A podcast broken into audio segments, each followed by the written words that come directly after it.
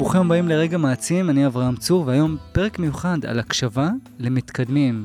איך לעשות את זה נכון עם פרופסור אבי קלוגר הנפלא מהאוניברסיטה העברית. באמת המסרים שלו על הקשבה שינו את החיים שלי לטובה, ובגלל זה ממש רציתי לעשות איתו פרק. טיפ קטן, שווה להגיע לסוף הפרק. אבי נותן שיעורי בית וטכניקות נפלאות, חשובות אה, להקשבה נכונה, שתהיה האזנה נעימה ומעצימה. שיתפתי אותך קצת, אמרתי לך לפני, ממש דקה לפני שהתחלנו, שאני ביג פן, ולא סתם. Uh, אתה לא יודע כמה החיים שלי, החיים שלי השתנו בעקבות uh, חשיפה למסרים שלך.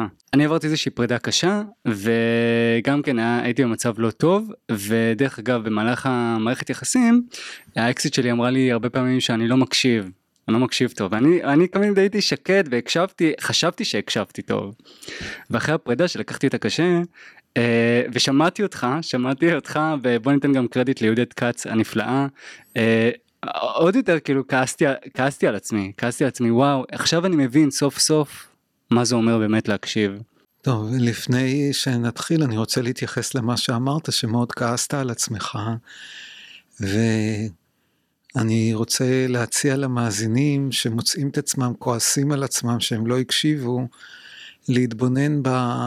החוויה הזאת כעדות לזה שיש התקדמות בלמידת ההקשבה. כי פתאום יש מודעות על אה, הזדמנויות שהוחמצו. והמודעות הזאת, אני חושב שהיא חלק מועיל מהלמידה. אז uh, בפעם הבאה שאתה תופס את עצמך יוצא מפגישה ורוצה להכות את עצמך ביד ולהגיד, אוש, למה דיברתי כל כך, למה לא נתתי לו לדבר או לה לדבר? אה, אני מציע, אני מזמין את המחשבה הזאת שעצם המודעות אה, לפספוס, לטעות, היא שלב בדרך של לימוד ההקשבה. תחמלו על עצמכם, גם אם אתם לא מקשיבים כמו שאתם צריכים להקשיב, תחמלו, אתם בתהליך. ואני עדיין בתהליך, דרך אגב, אני מתרגש גם מהפרק הזה, כי אני אומר לעצמי, אם אני לא מקשיב לך מספיק טוב או משהו כזה, המומחה הגדול בהקשבה, אז... Uh, אני מתנצל מראש. אה, אז זהו, אז רציתי להגיד את הסיפור הזה, ומאז באמת שהתחלתי באמת להקשיב, אני הרגשתי שהמעגל חברים שלי, אה, או האנשים שסביבי, הקשרים הופכים להיות עמוקים, חזקים יותר, ומעבר לזה אני הרחבתי ממש את, את, את הכפר שלי כמו שאתה אוהב להגיד, הרחבתי אותו ממש וזה היה בזכות אה, באמת אה, ההקשבה, אחד הדברים הכי גדולים ש, שלמדתי בחיים האלה, כל החיים אומרים לנו אתה צריך להקשיב, אתה צריך להקשיב, אף אחד לא יודע באמת מה זה אומר. אז אה, בוא נברר מה זה אומר דרך שאני אשאל אותך. אתה אומר שהיו לך חוויות מיטיבות של אה, יצירת קשרים עם חברים. מה הייתה חוויית השיא שלך שהקשבת וקרה משהו מועיל? אולי זה יעזור לנו אה, להרגיש את הבשר של מה זה הקשבה באמת מיטיבה. עולים לי הרבה דברים. אני מנסה כאילו לקחת את הדבר אולי העמוק ביותר אבל אני לך כמה דוגמאות קודם כל הרגשתי שחברים מתקשרים אליי יותר רוצים יותר לדבר איתי ורק איתי. אתה יכול לספר על מקרה קונקרטי על רגע קונקרטי כן. שהבנת שמשהו כאן חדש קורה?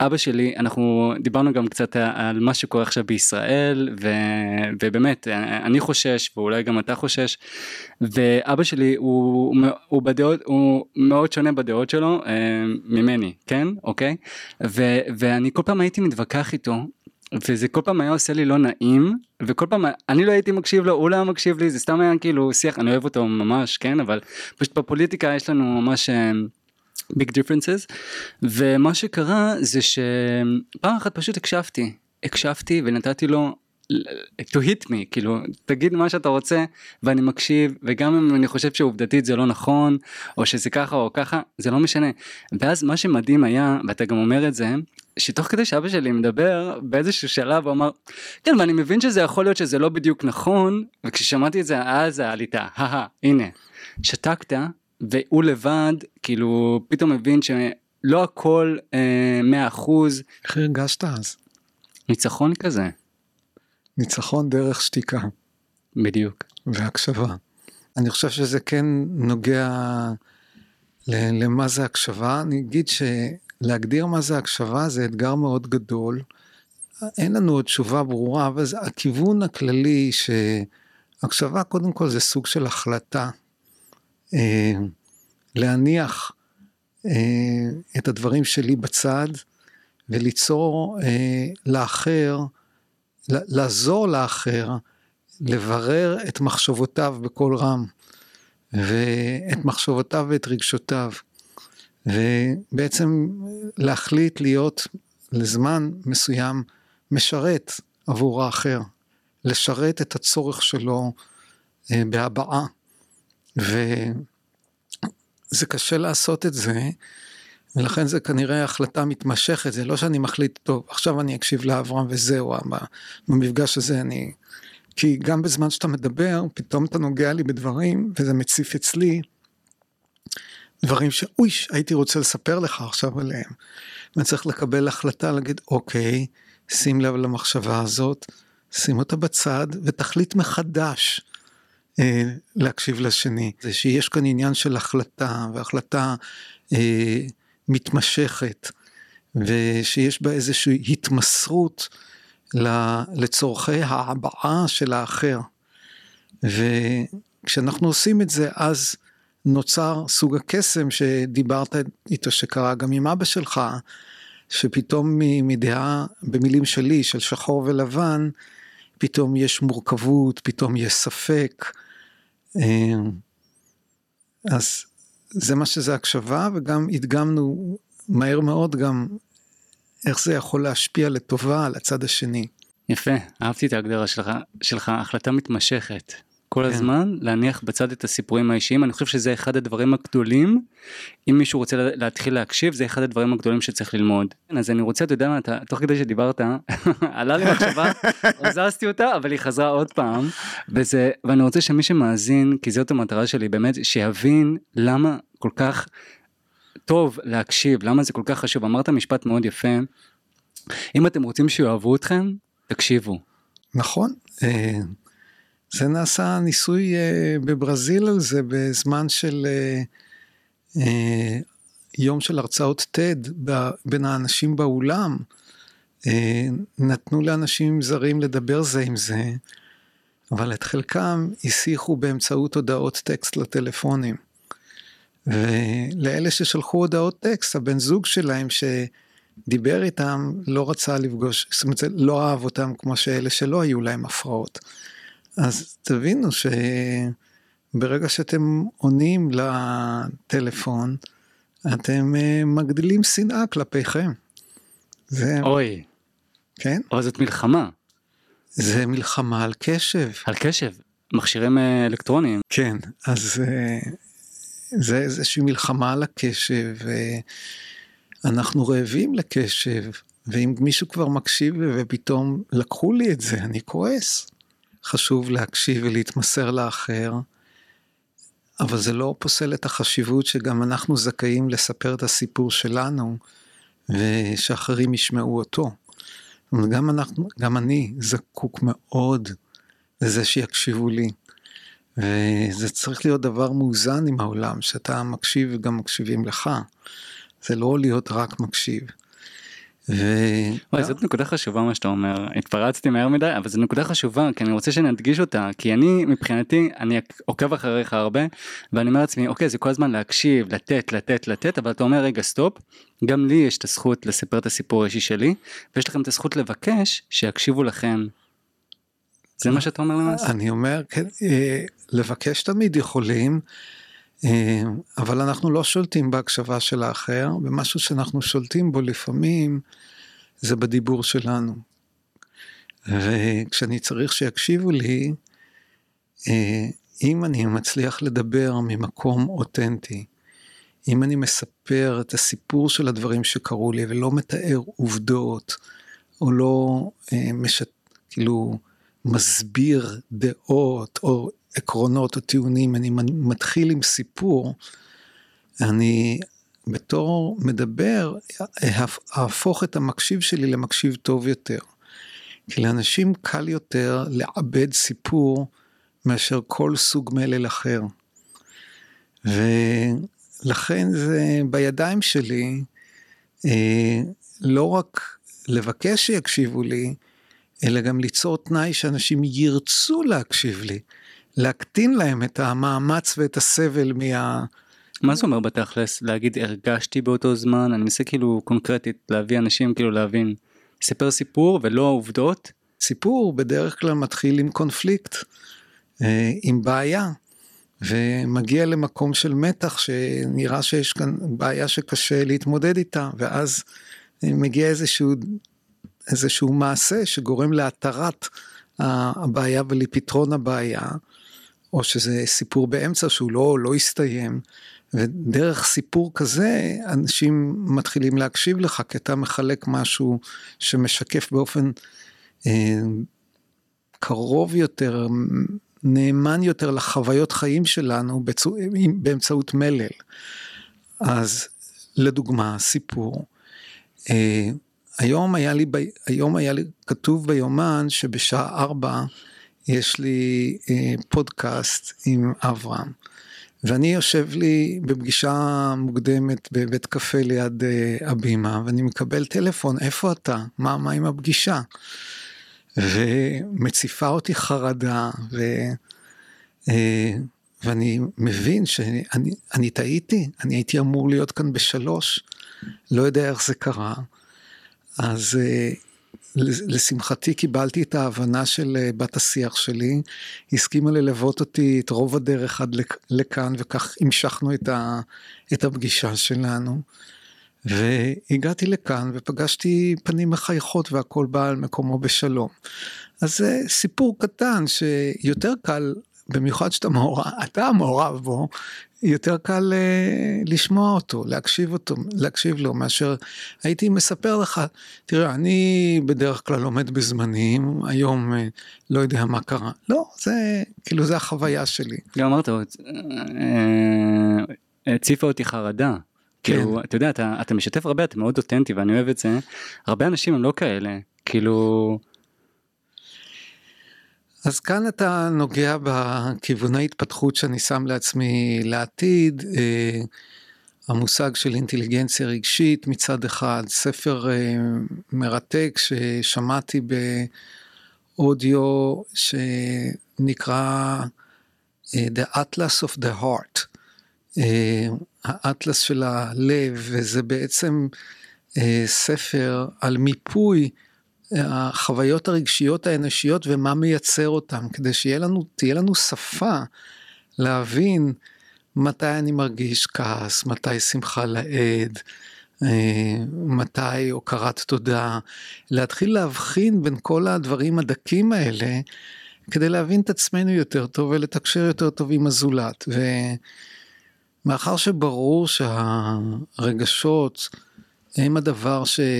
מארגן את רוב ההחלטות שלנו בחיים. אפשר ללכת לספר של אה, אה, דמזיו שנקרא אה, הטעות של דקארט, שכן דקארט אמר אני חושב משמע אני קיים, ובא דמזיו בשנת 1995 חוקר מוח ומראה שמי שנפגעו לו המרכזים הרגשיים במוח בשל הסרת גידול סרטני או תאונה, מתקשה לתפקד אחרי כן, למרות שמבחינת אינטליגנציה נראה שאין לו פגיעה.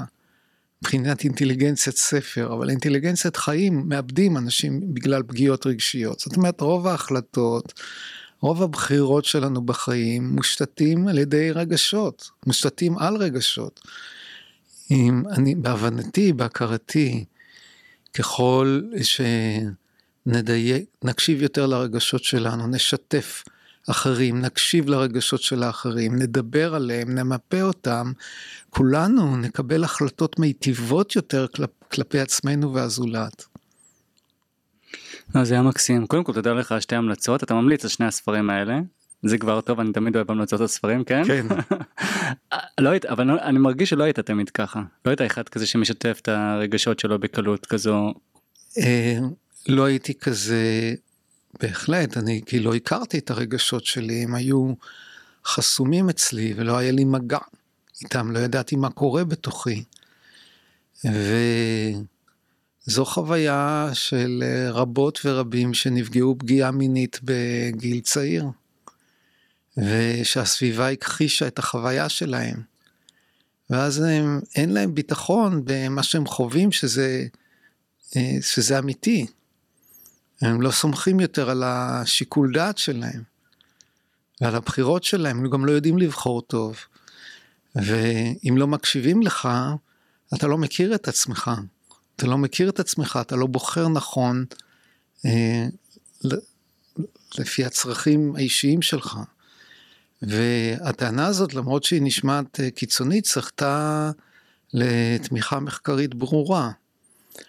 אה, חוקרת בשם אה, מונישה פשופתי באוניברסיטה של יוטה, היא טענה ומצאה שכשמישהו מקשיב לח... לסיפור שלי, הוא גורם לי כמה דברים. קודם כל הוא גורם לי אה, לספר סיפור יותר רהוט ועם יותר פרטים. זה ברור, זה כבר מצאה חוקרת בשם ג'אנט בבלס לפניה.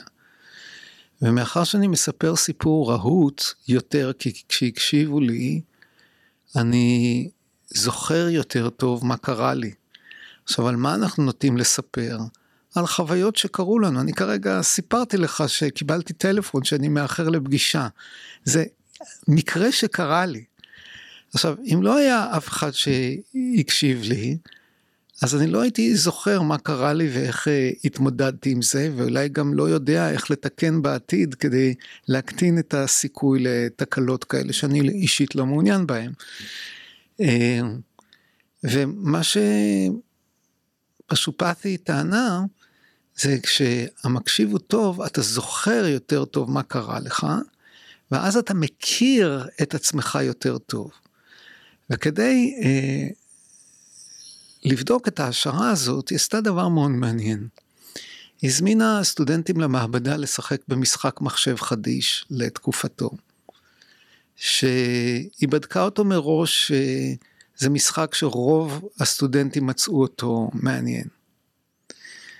והיא ביקשה מסטודנטים לשחק איתו כעשר דקות, ואחר כך ללכת אה, לספר לסטודנט אחר מה יש במשחק הזה, סטודנט שלא ראה את זה. עכשיו, חצי מהסטודנטים באופן אקראי, היא ביקשה מהם בקבוצת הביקורת להקשיב כמו שאתה מקשיב לחבר טוב. לחצי השני, היא ביקשה שהחבר שלך מספר את הסיפור, תספור בבקשה כמה פעמים הוא הוגה את האותיות TH. ואלה שידייקו במיוחד, היא אמרה להם, יקבלו עוד תוספת אה, שכר להשתתפות בניסוי. אז היא יצרה מצב שבקבוצת הניסוי, הקבוצה המוסחת, המקשיבים יושבים מרותקים למוצא פיו של המדבר, אבל לא מבינים מילה ממה שהוא אומר, כי הם עסוקים במשהו אחר.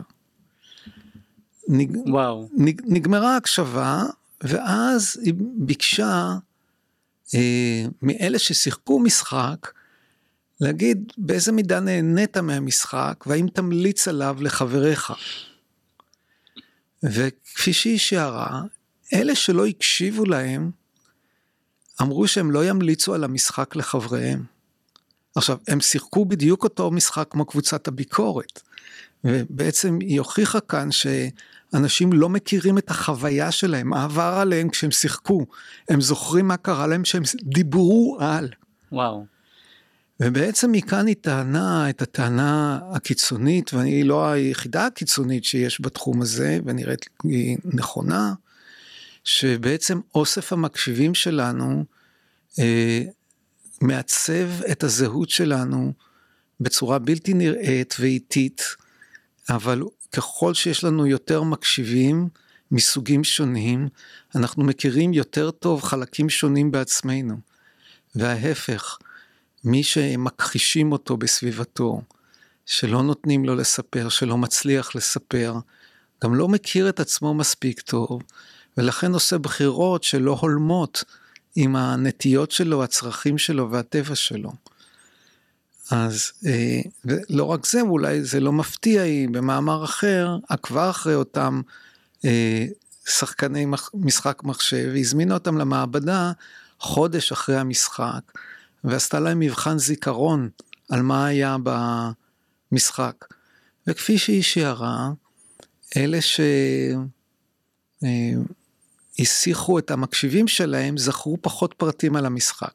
זאת אומרת, זה גם עדות שזה פוגע בזיכרון. אתה מכיר את עצמך יותר טוב וגם הזיכרון שלך הוא טוב יותר. אולי נגיד הפוך, אתה גם זוכר טוב יותר מה קרה לך, כי, כי mm-hmm. סיפרת על זה, ואז לפי הזיכרונות האלה הופכים לחלק מהידע שלך על מי אתה, ואתה מכיר את עצמך יותר טוב, ואז כנראה בוחר יותר טוב. ומה קורה אם אתה בילדות לא הקשיבו לך? ולא, ואתה לא מכיר את עצמך טוב יותר, האם זה ריברס, האם אתה יכול לתקן את זה? על ידי שאתה, אני חושב תוך כדי איתך, מגדיל את הכפר שלך בגיל הנוכחי.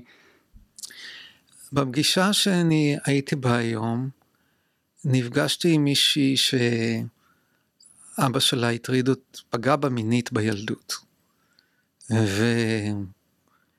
ובנערות היא ניסתה להתאבד. והייתה מורה שהקשיבה לה. והבינה שהילדה במצוקה.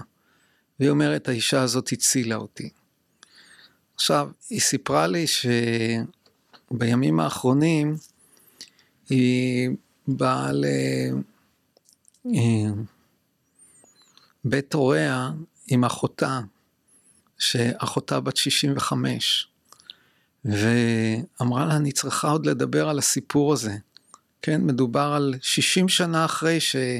או, או 50 ומשהו שנים שאנשים לא סיפרו את הסיפור, ודרך זה שהיא קצת הקשיבה לאחותה, פתאום אחותה בגיל 65, אה, דברים שהיו נעולים בזיכרון יותר מחמישים שנה, צפים, ומתחילים לעזור לבן אדם לראות איך הוא בוחר בחיים שלו.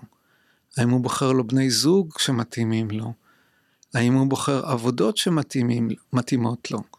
האם הוא בוחר בילויים שמתאימים לו?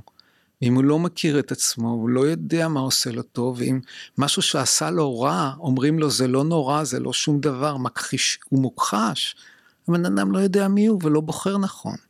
אז אני מספר לך כאן על מקרה שחוויתי אותו לפני כשעה, סיפור, שמדגים שאין גיל שבו הקשבה כנראה לא יכולה לעזור, ויותר מזה, יש לי חברה הולנדית, קורין יאנסן.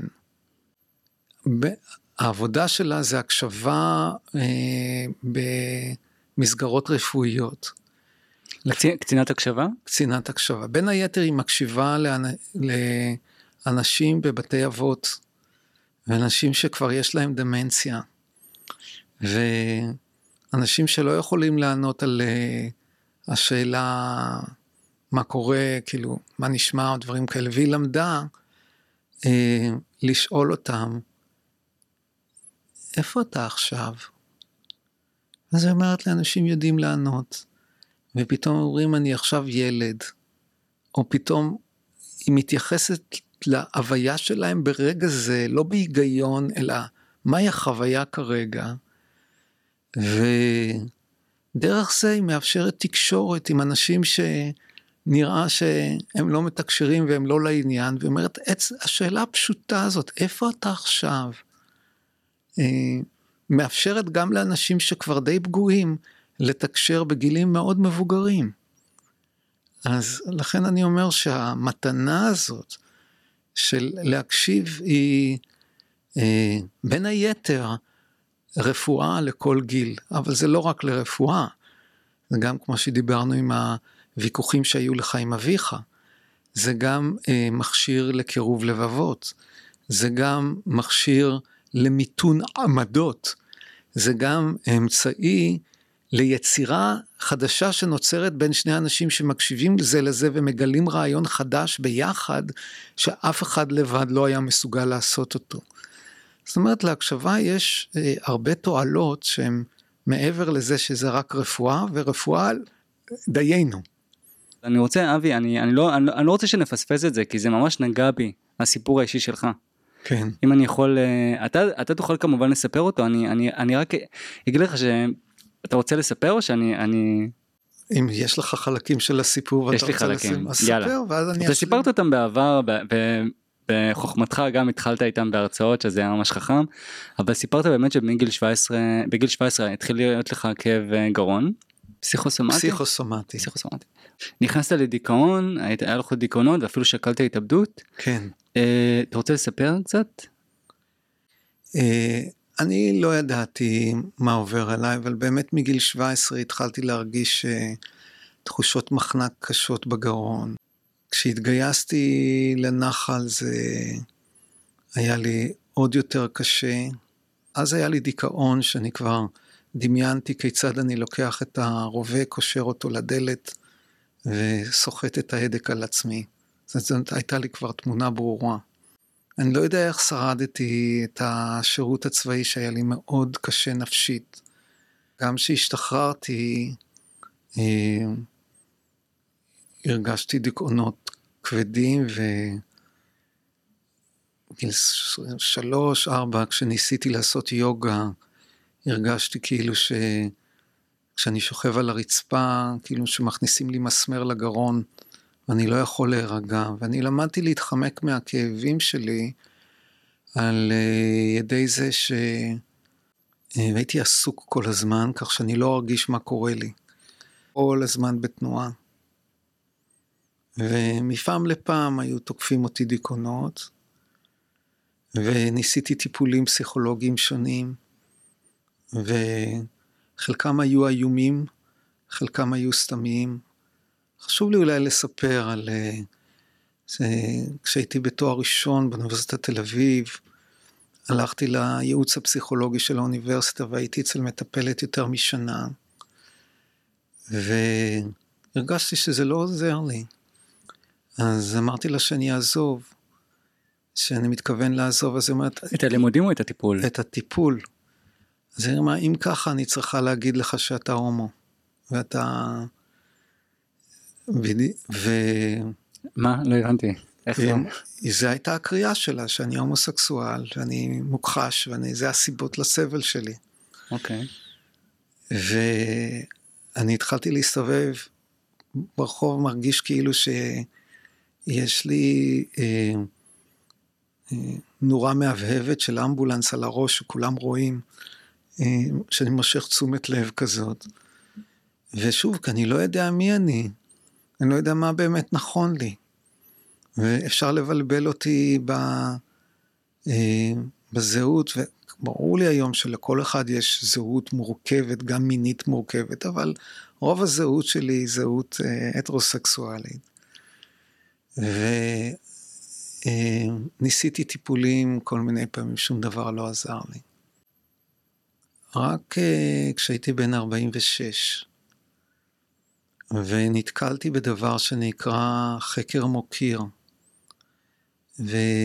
ורואיינתי, התבקשתי לספר סיפור על רגע בעבודה שבו הרגשתי שאני מלא חיים. סיפרתי סיפור שבאמת רגע של חיוניות שהיה כבר בן חמש שנים.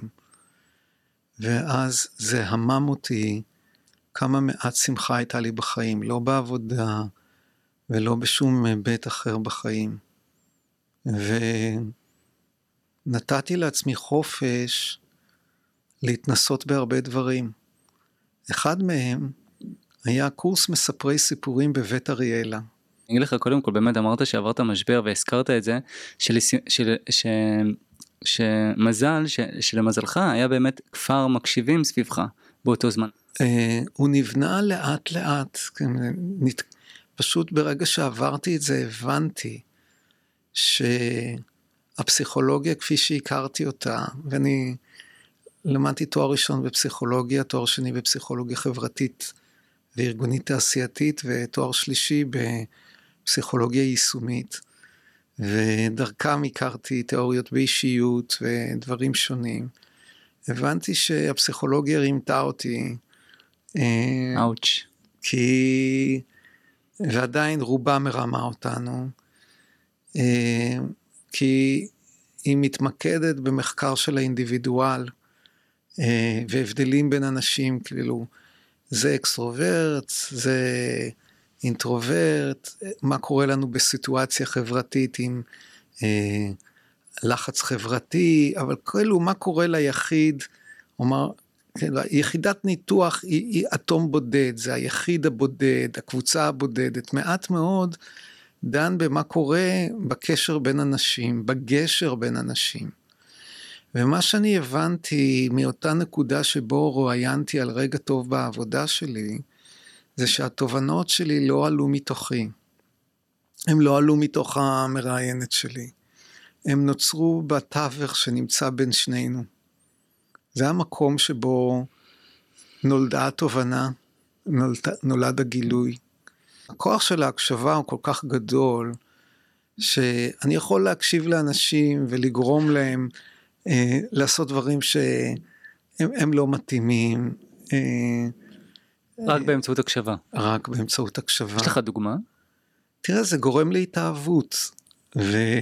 ולהתאהבות שאני לא מתכוון אליה, צריך לשמור על הגבול. אני רואה את השליחות שלי, אה, וגם את ה... בוא נגיד את העבודה שלי, זה לבנות את הגשרים בין החלקים המסוכסכים בעצמי, והסכסוך הפנימי הוא דבר שמלווה אותנו עד סוף ימינו, זה רק ללמוד אה, לדבר יותר טוב בין החלקים השונים. זה להתמסרות לדברים שבאים אליי וקוראים לי ואני יודע שהם נכונים, אבל לא, כאילו אני רק מרגיש באינטואיציה שזה הזמנות מה, מה, מהעולם, מה, מהזולת שהן נכונות, שהן מדויקות, אני לא יודע לאן הן מובילות. זה מבהיל אותי שזה אה, מערער לי את הסדר שתכננתי והוא לא זמין לי הסדר הזה. והגשר הוא לקבל את הליהטות בין הדברים האלה ולא לקבל פה בעצם החלטה של או-או, אלא לסמוך על הלב שלי שידע לנווט אותי אה, נכון פעם לצד זה ופעם לצד זה, ולאפשר לשני החלקים האלה בתוכי לחיות. ועכשיו אני רוצה להגיד שזה מתאפשר רק עם קשר עם הזולת, זה דווקא שהלכתי לדבר עם אותו בן אדם, והוא גם הקשיב לי, זה עזר לי, הקשר איתו עזר לי לעשות קשר בתוכי בין החלקים השונים. איך אתה יודע שזה הלב ולא המוח או קולות אחרים? זה, כשהקשיבו לי מספיק, אני כבר יודע להרגיש מה הלב שלי אומר. איזה יופי, בגלל שהקשיבו לך כל כך הרבה, אתה מבין את הקול הפנימי הזה. יותר ויותר, וכל פעם וואו. קצת יותר. איך משיגים עוד אנשים שיקשיבו לך?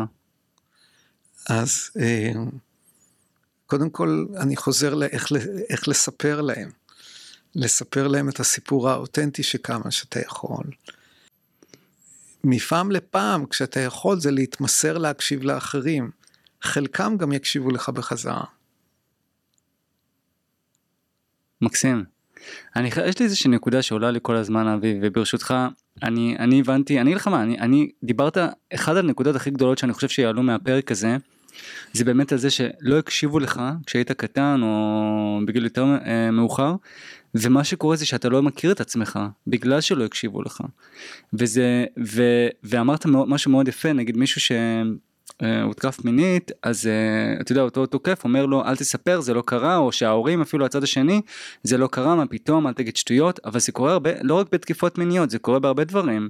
נגיד הוא אמר לי ככה או שמישהו פגע בי ואני כועס אתה לא כועס הכל בסדר כי זה הרבה להשקיט את ה... אני חושב שזה היה לי הרבה בילדות גם כן כאילו ואז אני אומר לעצמי אוקיי וזה מביא גם למצב שאתה קשה לך לקבל החלטות כי אתה לא מכיר את עצמך באמת ואז אנשים יכולים לבוא ולזרוק לך כל מיני תיאוריות ואתה תיכנע לאותן תיאוריות בגלל שאתה לא מכיר את עצמך. דוגמה. אבל כן אתה אתה דיברת מאוד יפה ואני אני לא יודע אני אני מרגיש כאילו שאני חייב להעלות את זה כי איזה איזה חסר רגישות אני אם אני לא אגיד את זה. אתה בילדות שלך אה, הותקפת אתה יכול לדבר על זה? כאילו. אה, תראה יש שני דברים שמאוד חרוטים לי אחד אה, גיל ארבע אולי משהו כזה. אה, אבא שלי ניצול שואה, מרביץ בי כאלה מכות חזקות שאני לא זוכר מה עשיתי, אבל אני זוכר שכבר לא היה לי אכפת אם הוא יהרוג אותי. כבר לא, לא היה אכפת לי אם אני אמות.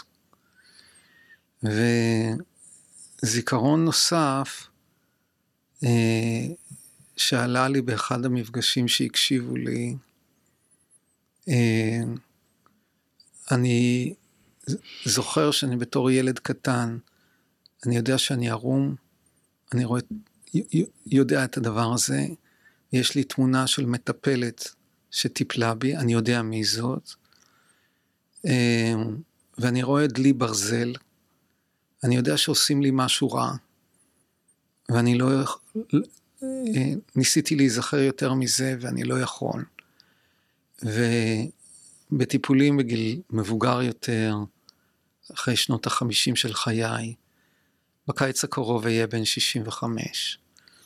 אה, כאילו, החוויה הזאת חזרה עוד פעם ועוד פעם, אבל תמונות נוספות אני לא הצלחתי לשחזר.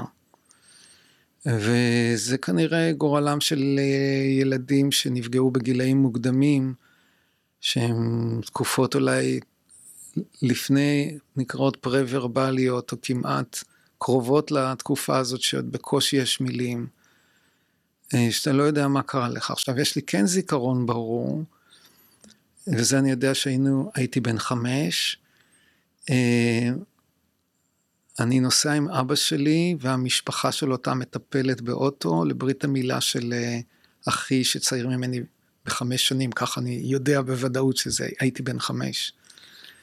ואני זוכר שהם מדברים על מה עושים בברית, ואני זוכר את עצמי מתכווץ באוטו, יושב ליד אותה אישה ומתכווץ מפחד. אה, וזה כל ה... השנים שניסיתי להבין מה קרה לי שם באמת, אני קיבלתי את זה כבר שאני כנראה לא אדע. וברור לי שזה היה אה, מבחינתי כילד טראומטי בצורה כזאת קיצונית שזה בא לידי ביטוי בקולות של הגוף. יש ספר כזה שנקרא The Body Keeps the Score. אה, שם מעולה.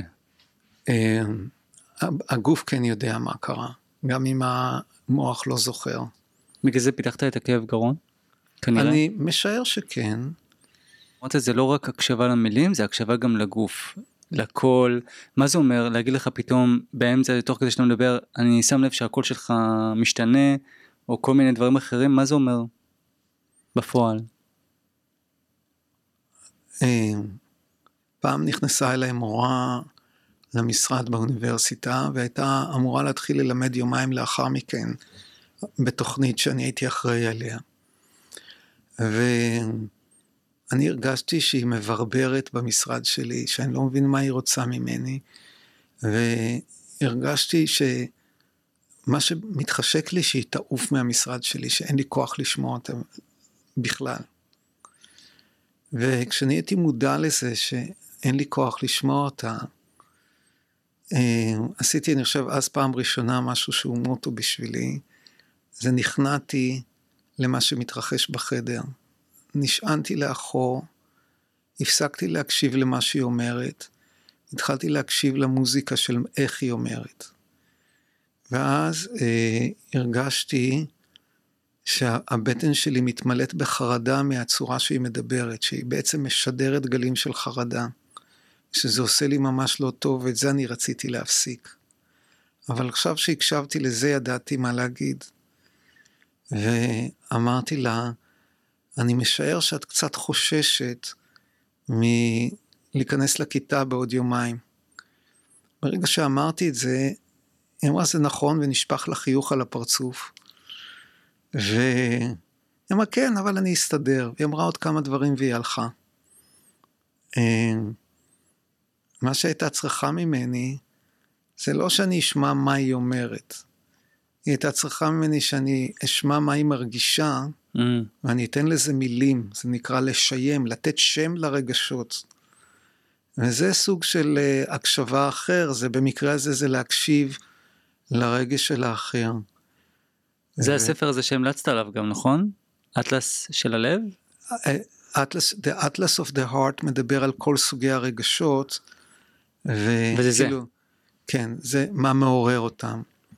אבי, אה, אתה תסלח לי, אני לא יודע, אתה אומר, בוא אולי נתמסר גם לשיחה הזאת, אבל יש כל כך הרבה דברים, שתראה איך, איך יפה כאילו צבעתי ועשיתי וכתבתי, יש כל כך הרבה דברים שאני רוצה שהמאזינים יקבלו ממך, כי יש לך כל כך הרבה דברים טובים, ואני מרגיש, אולי, כי אין לנו עוד הרבה זמן כל כך, אפשר, אפשר, בוא נעשה איזשהו אה, סיכום כזה, של, כן. של, כן, זה אפשרי מבחינתך?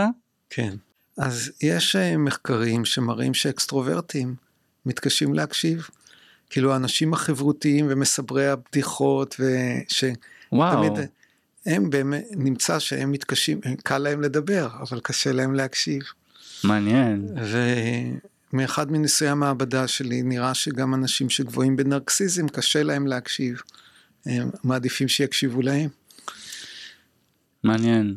אני, אני רוצה להגיע, להגיע לעוד נקודה, אני עכשיו פשוט הולך לזרוק הרבה נקודות, אוקיי? אבל אנחנו נספיק את מה שנספיק. אז רגע, אז לפני שאתה כן. זורק הרבה נקודות, אני רוצה לשאול אותך. כן.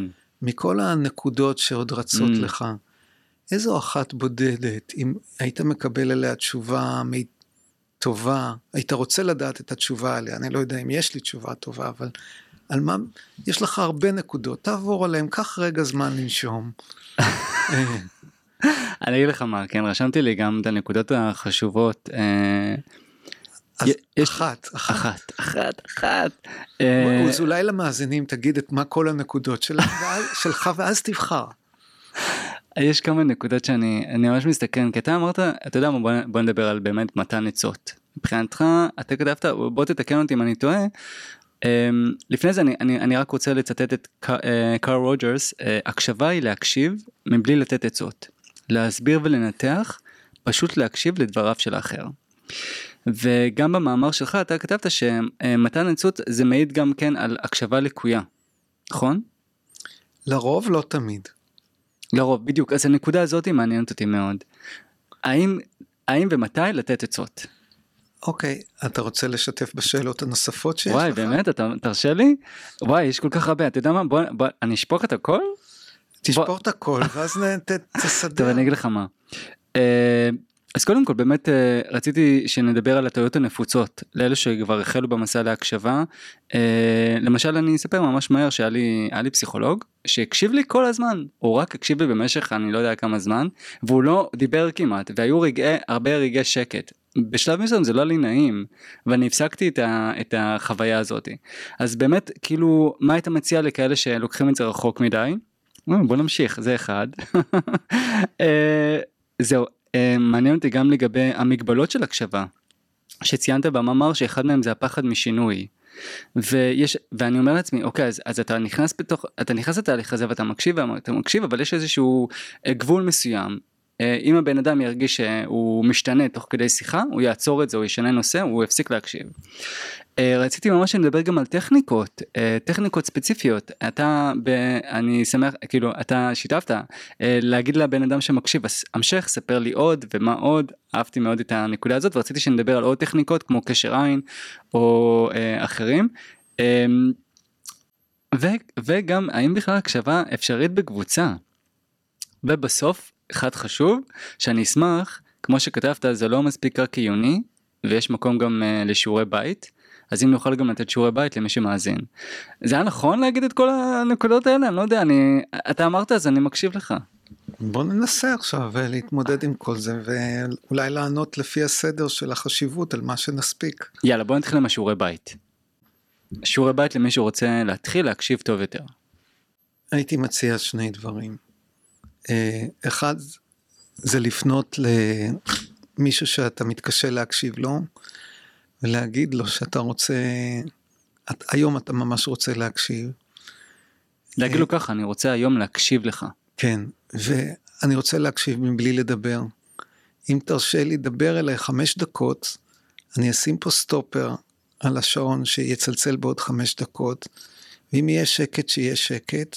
ואני גם לא אענה לך היום, כי אני רוצה ללמוד להקשיב, אני אחשוב על מה ששמעתי, ואם יהיה לי מה להגיד, אני אדבר איתך על זה מחר, מחרתיים. מגניב, אהבתי. אז זו הצעה אחת. במיוחד לתקופה עכשיו, לכל מה שקורה, אנחנו מדברים בפברואר 2023, כן. זו, זה עצה לאמיצים. אה, ועוד הצעה, אה, זה כשהצד האחר מדבר, לסכם את דבריו ולבקש את אישורו שסיכמת, שדייקת בסיכום. שיקוף. שיקוף.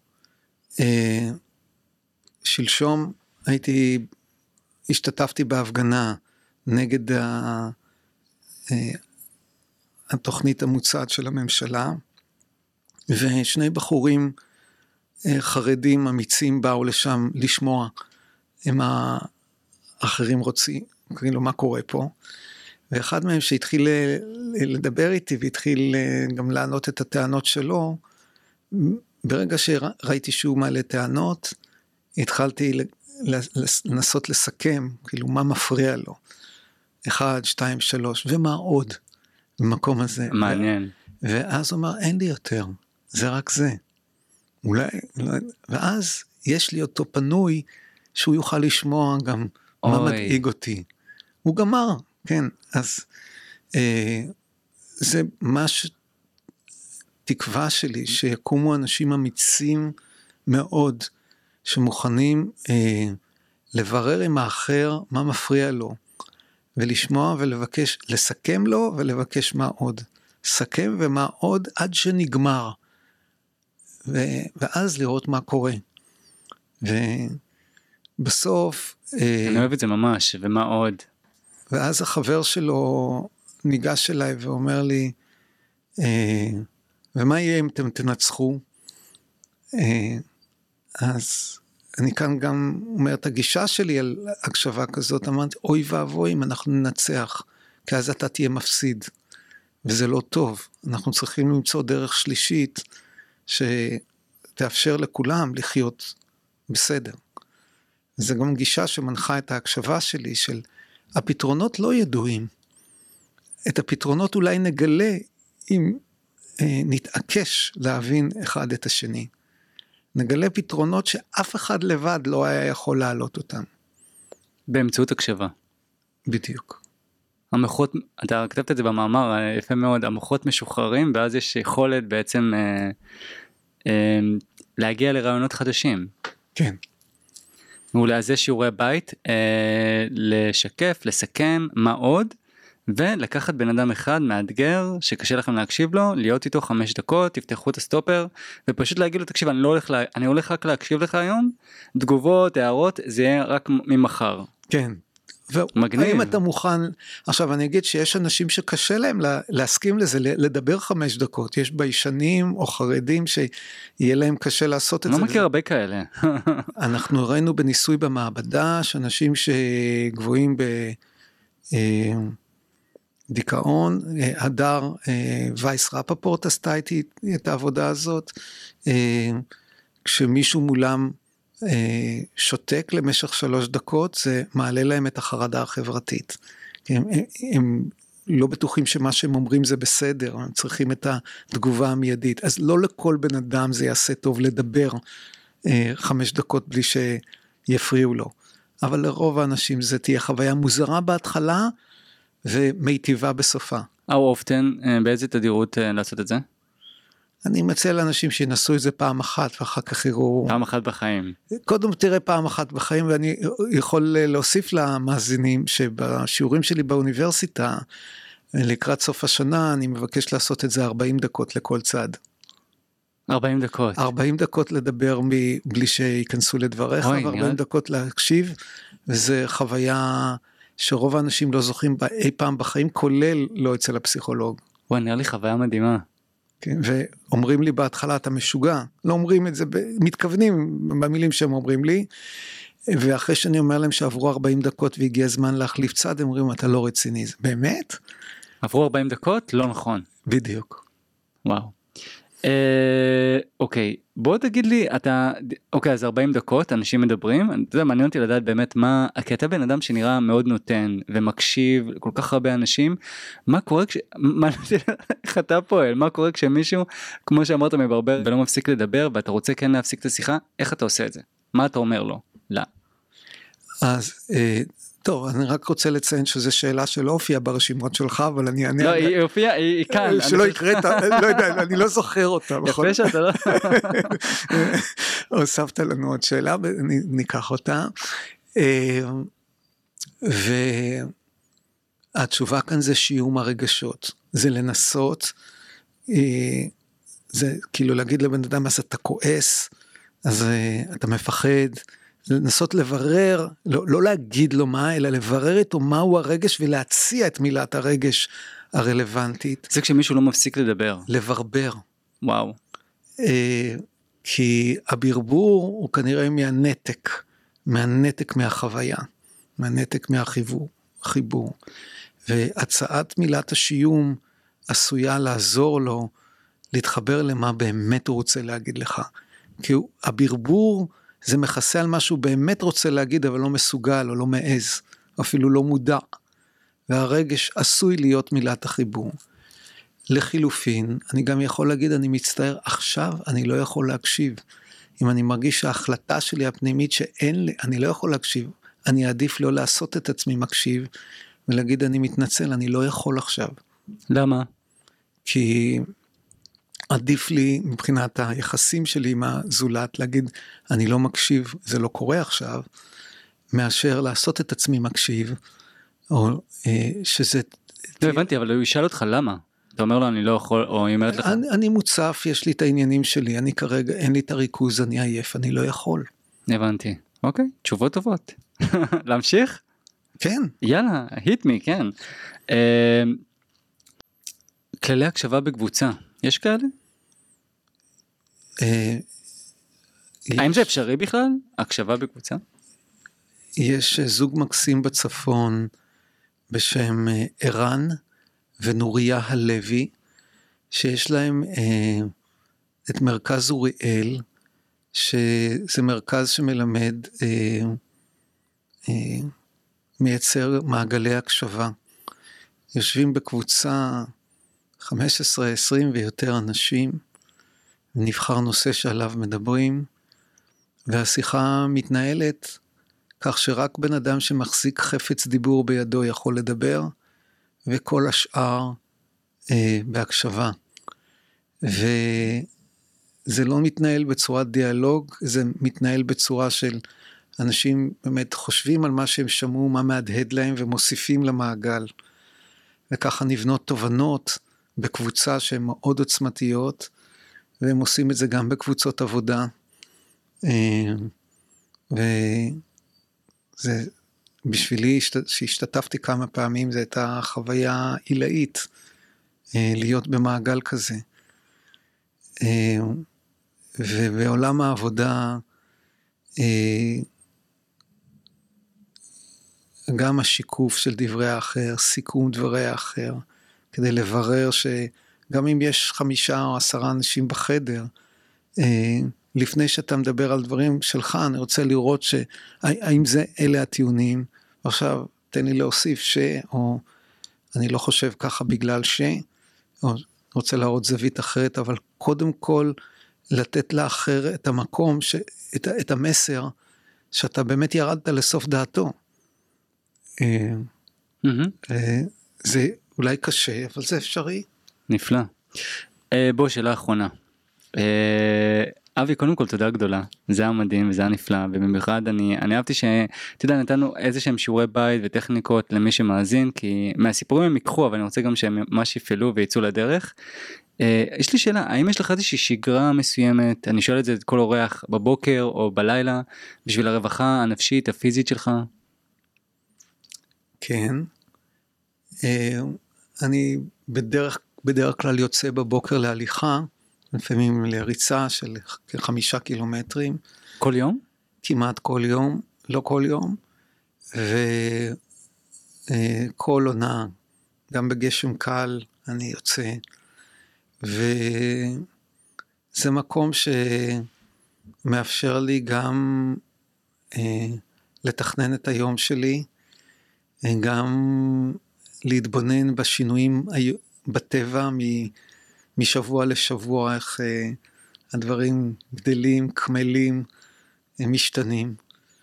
וזה נותן לי מקום מאוד טוב, ל- זה, זה נותן לי רווחה מאוד גדולה. מעניין. אה, אבל עכשיו אני רוצה לשאול אותך שאלה אחרונה. יאללה. אמרת שזה אה, היה מקסים, הייתה חוויה טובה בש, בשבילך. מה הייתה הנקודה בכל הרעיון הזה שהכי משמעותית, אולי תוכל לשתף את המאזינים? הנקודה הכי חזקה שנשארת איתי זה באמת היה הקטע ש... כש... כשלא לא מקשיבים לך כילד או כנער אז אתה גדל לבן אדם ש... שלא מכיר את עצמו, שלא יודע מה הוא רוצה, שקשה לו עם קבלת החלטות, ואני חושב שאני אני, אני, אני שם, אני במקום יותר טוב, אבל הייתי, הייתי במקום הזה. אה, אני ילד אמצעי, שניים מעליי, שניים מתחתיי, אז לא היה כל כך מקום, ואני לא מאשים אף אחד, היה כאילו, אתה יודע, הכל בלאגן, שני הורים במשרות מלאות. ו, ואני, ואני, ואני גם זוכר הרבה פעמים בילדות שהייתי אומר משהו ולא נכון או כל מיני דברים כאלה ואז אתה כאילו באמת אתה ואז כשדיברת תוך כדי הסיפור שלך אם כבר היה פה איזשהו גשר היה פה איזשהו חוויה אז הרגשתי חיבור מאוד גדול ו, ואולי שיעורי בית בשבילי זה למצוא אפילו עוד יש יש סביבי ממש אנשים נפלאים שמקשיבים לי למצוא עוד כאילו בשביל עוד יותר להתחבר לעצמי ולדעת מי אני ומה חשוב לי. אה, תודה על השיתוף. ותודה לך על השאלה. איפה אפשר עוד לשמוע, לראות, להקשיב לך? מי שרוצה לדעת עוד דברים, באתר הבית שלי, אבי אה, קלוגר, תחפשו בגוגל, תמצאו את האתר, בו יש אה, גם הרצאת TED, הפניות למאמרים, ראיונות בתקשורת בארץ ובעולם. אז יש שם הרבה, הרבה דברים, וגם הפודקאסט הזה יעלה שם לאתר. אוי, נהדר. אני, כאילו אני חיפשתי, גם אין, אין, אין סדנאות שאתה מעביר, ואני חושב שזה כל כך... אה, אז זה כן בתוכניות שלי לבנות mm. בית ספר להקשבה. אוי. וכנראה באיזשהו שיתוף עם אה, מוסד שנקרא שקלא וטריא, בית ספר ללימודי משא ומתן בהרצליה. מגניב. ונדמה לי בחמישי לחמישי אה, יהיה יום ההקשבה הישראלי השני שמארגנת אישה בשם שרי ג'קסון קליין.